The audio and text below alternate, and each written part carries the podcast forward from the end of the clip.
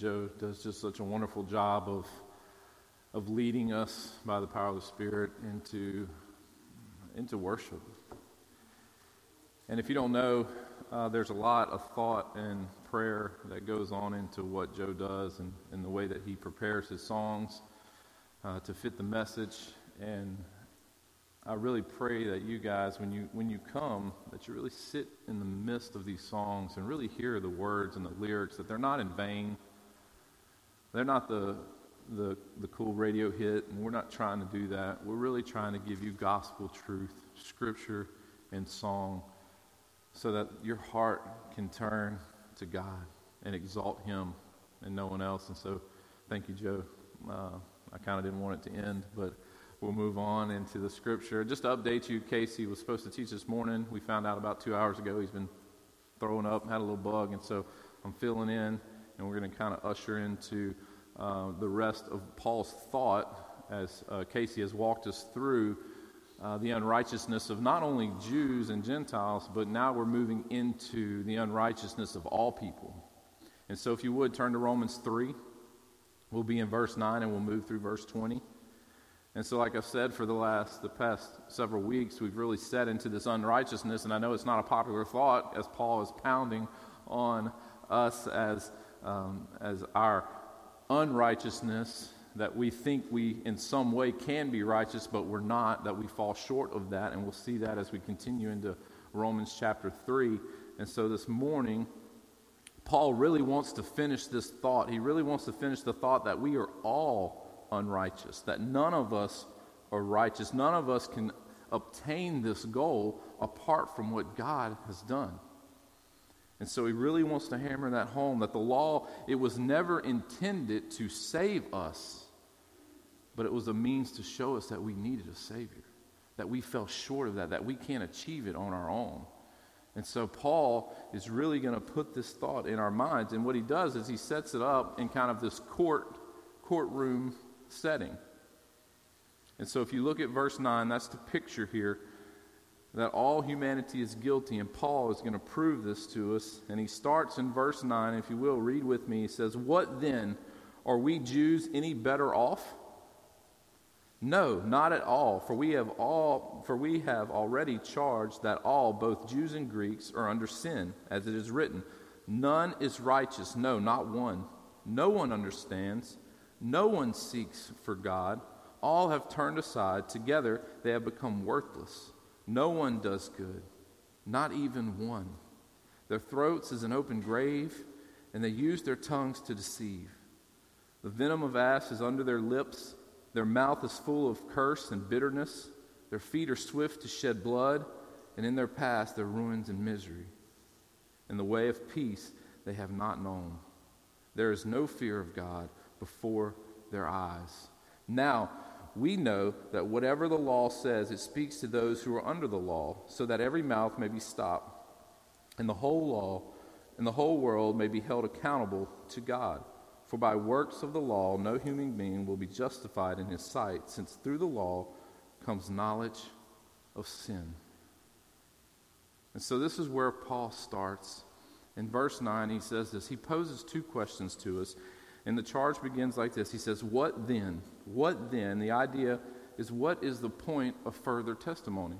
Right? Paul has, has, been, has been hammering home to us that both Jews and Gentiles are not righteous in their own ways under the law and the laws that they've created in their religion.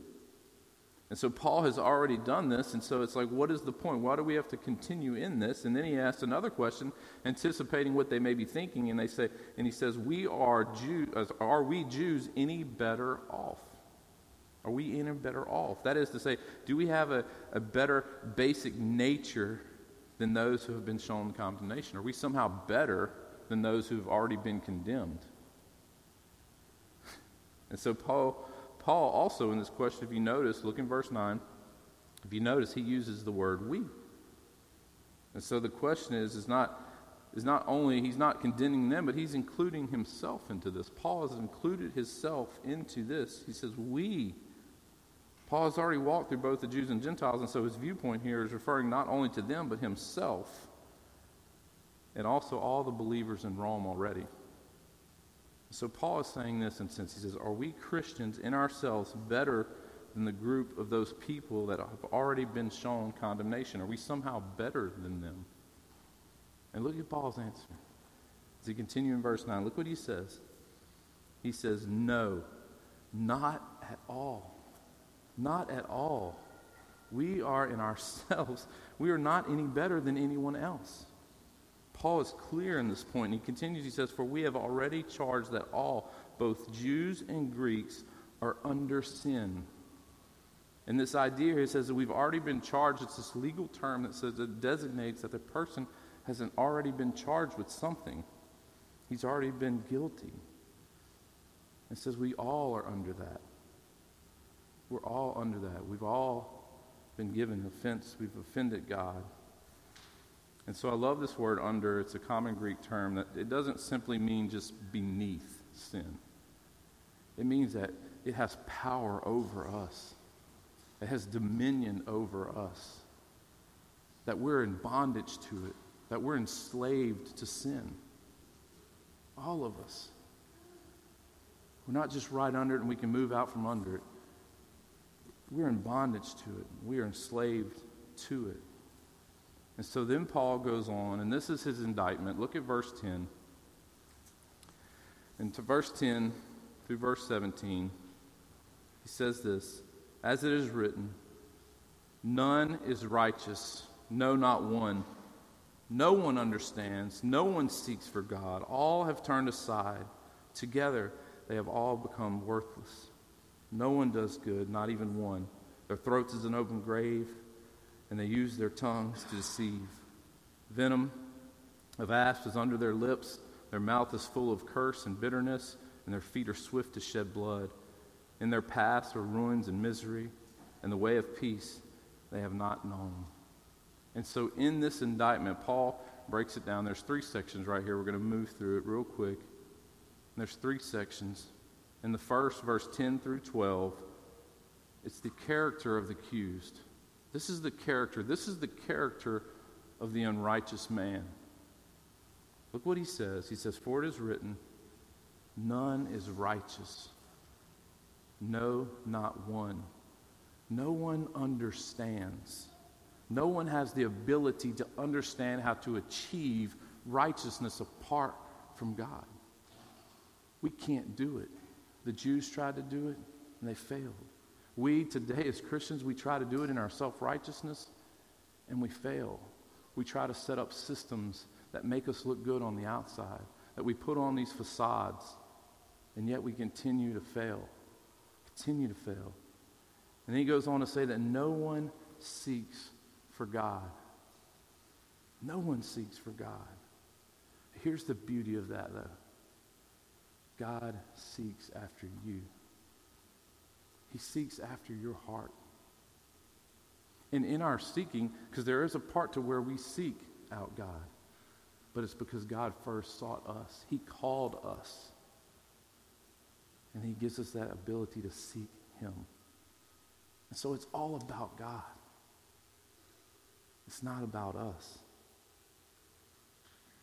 And then he goes on to say this. He says, All have turned aside.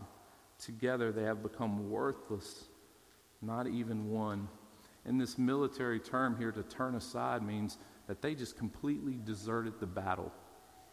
And so the Jews would have known this term that in the, in the midst of this battle, they've completely abandoned God. And we've seen that throughout redemptive history. We've seen the Jews completely abandon God and turn and run because they felt that there was something they could do, that they could achieve to bring about righteousness. And Paul's saying here, he said, No. He's quoting the Old Testament. He's saying, No, no one does good. You have turned aside. You have ran. You have abandoned God to seek after your own righteousness. And he says, This is the character. This is the character of man. That we've all done that. We've all sinned against God. And just as Joe reminded me this morning, it's not necessarily all, when we hear this, it sounds so, it sounds so negative. It sounds so bad, like none are righteous, not even one. Like there's nothing good in us, and there isn't. but here's the good thing that God did create us in his image. And so spiritually, we are, we are nothing. We are wretched. But God created us in his image because he loves us and he wants to seek after us. And he wants to bring us into his righteousness through his son, Jesus Christ. so that's the good news. And so then the conversation continues. And in verse 13, he says, This is what it looks like. This is, this is what the heart and the mouths of those who do not know, who, those who try to seek their own righteousness. It says in verse 13, it says, Their throat is an open grave. They use their tongues to deceive, their venom of asp is under their lips, and their mouth is full of curse and bitterness. Their mouth is an open grave. What an imagery. And when I think of this verse, I think that as, as believers, we have opportunity to speak life into other people, right? But if we don't have Christ, if we try to achieve this on our own, all we do is speak life of death into other people. We try to build them up. We try to take them and build some kind of self character in this 12 step program that makes them look good and feel good about who they are. And all we're doing is speaking death into them if we're not giving them the gospel of Jesus Christ. And so the unrighteous person is this they may think they're doing good, but in all reality, they're speaking death into the life of people if it's about who they are. And so, their throats are an open grave, and their tongue is, and they use their tongues to deceive. And we've seen that too many times in the life. There's so many examples that we probably all can give to where the tongue is deceived, manipulated, use things to their advantage because they don't care about who you are. They only are out for their own gain. And their mouths are full of, cur- of, of curse and bitterness. And so, this is what it looks like to those who are unrighteous. This is what comes out of their heart it's death, it's not life. And so, then the third section of this, it says the conduct. This is their conduct. Look at their conduct here. It says, Their feet are swift to shed blood, and in their past, they're ruin and misery. The ways of peace they have not known. They do not know peace. They can't know peace apart from Christ. The only peace they have wavers between their human thoughts, their human intellect. It pikes and it falls, it peaks and it falls, it peaks and it falls. It will never be consistent. They will never have hope. They will never have true love apart from Christ and apart from His hope. And so, in that, their conduct looks what? Selfish. And how many times have we seen, how many times in our own lives have we acted selfishly and it's hurt others? It may have not caused bloodshed here, but to some degree it's hurt, it's wounded people. You know, not physically, but spiritually. It's wounded the heart. And so the unrighteous person, if their conduct is all about themselves, they mar the image of the gospel. Because the gospel's for all. It's not self seeking, it's for all. And so they do not know peace. And then in verse 18, here's the motive. Here's the motive behind all of this. It says, There is no fear of God before their eyes. They don't fear God. The motive for man's sinfulness is built, on, is built in his un, ungodliness. He doesn't care about God. He doesn't care who God is, he is his own God. He is self motivated by what makes him feel good, look good, and how he acts, and how he can obtain the most glory he can obtain here on earth, which is none at all. It's false, it's a false belief. And so his motive is that there is no fear for God before their eyes. And so in this, we see where the verdict that Paul gives us in verse 19 through 20, this is the verdict. This is where it all falls. Look at verse 19. It says, Now we know that whatever the law says, it speaks to those who are under the law, so that every mouth may be stopped, and the whole world may be held accountable to God. For by works the law, by the works of the law, no human being will be justified in his sight, since through the law comes knowledge of sin. The verdict is in. And every unredeemed human being, Jews and Gentiles, is under the law of God and accountable to God. So there is no salvation through the keeping of God's law. We can't obtain that because sinful man is incapable. We are incapable of following the law. That's the beauty of the law. It shows us that we need a Savior, that we need God's righteousness and not my own. I love Matthew and, and, how chapter 5, Jesus enters into the Sermon on the Mount, and the first thing out of his mouth in his public ministry, he says, Blessed are the poor in spirit. Blessed are those who will humble themselves and understand that they can't do it on their own. That they must become poor in spirit. They must abandon who they are and what they can achieve and rely completely on God and His righteousness. What a beautiful message of the gospel. And that's what Paul's trying to say here. That's what he's showing us in this section. That we cannot obtain righteousness apart from God and his righteousness through his son Jesus Christ. And so that's the good news. And so to give you a small preview to what we're going to look at next week, Romans 3:21 if you kind of skip ahead, here's the beauty. Here's the beauty of the good news.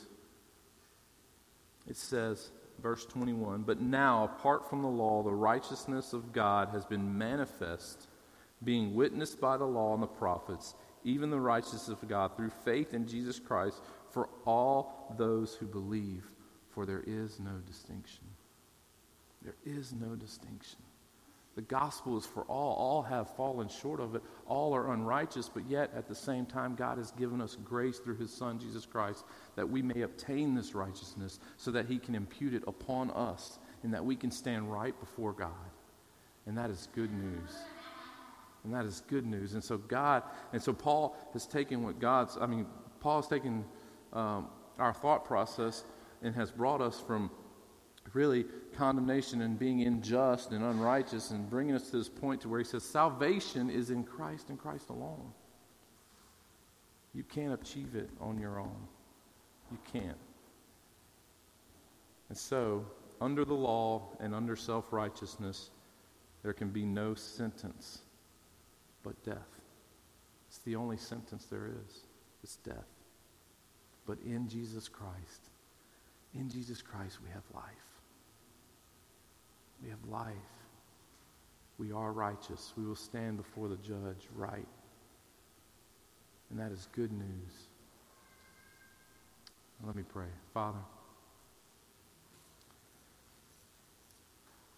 God, we thank you that you knew long before we were even created that we were incapable of achieving righteousness and that in your sovereign plan you sent your son to be that sacrifice, to be the one who stood right and stood perfect in the law and took the wrath of God. Father, we are thankful for the life of Jesus Christ, and we are thankful for his death and his resurrection, for he gives us life. And Father, I pray that in our selfish desires to seek righteousness, Father, remove that from our hearts. Humble us. Allow us to, to know that we need you. Make us poor in our spirit. And let us humble ourselves before you, our God, our King, and our Savior. It's in your Son's name we pray. Amen.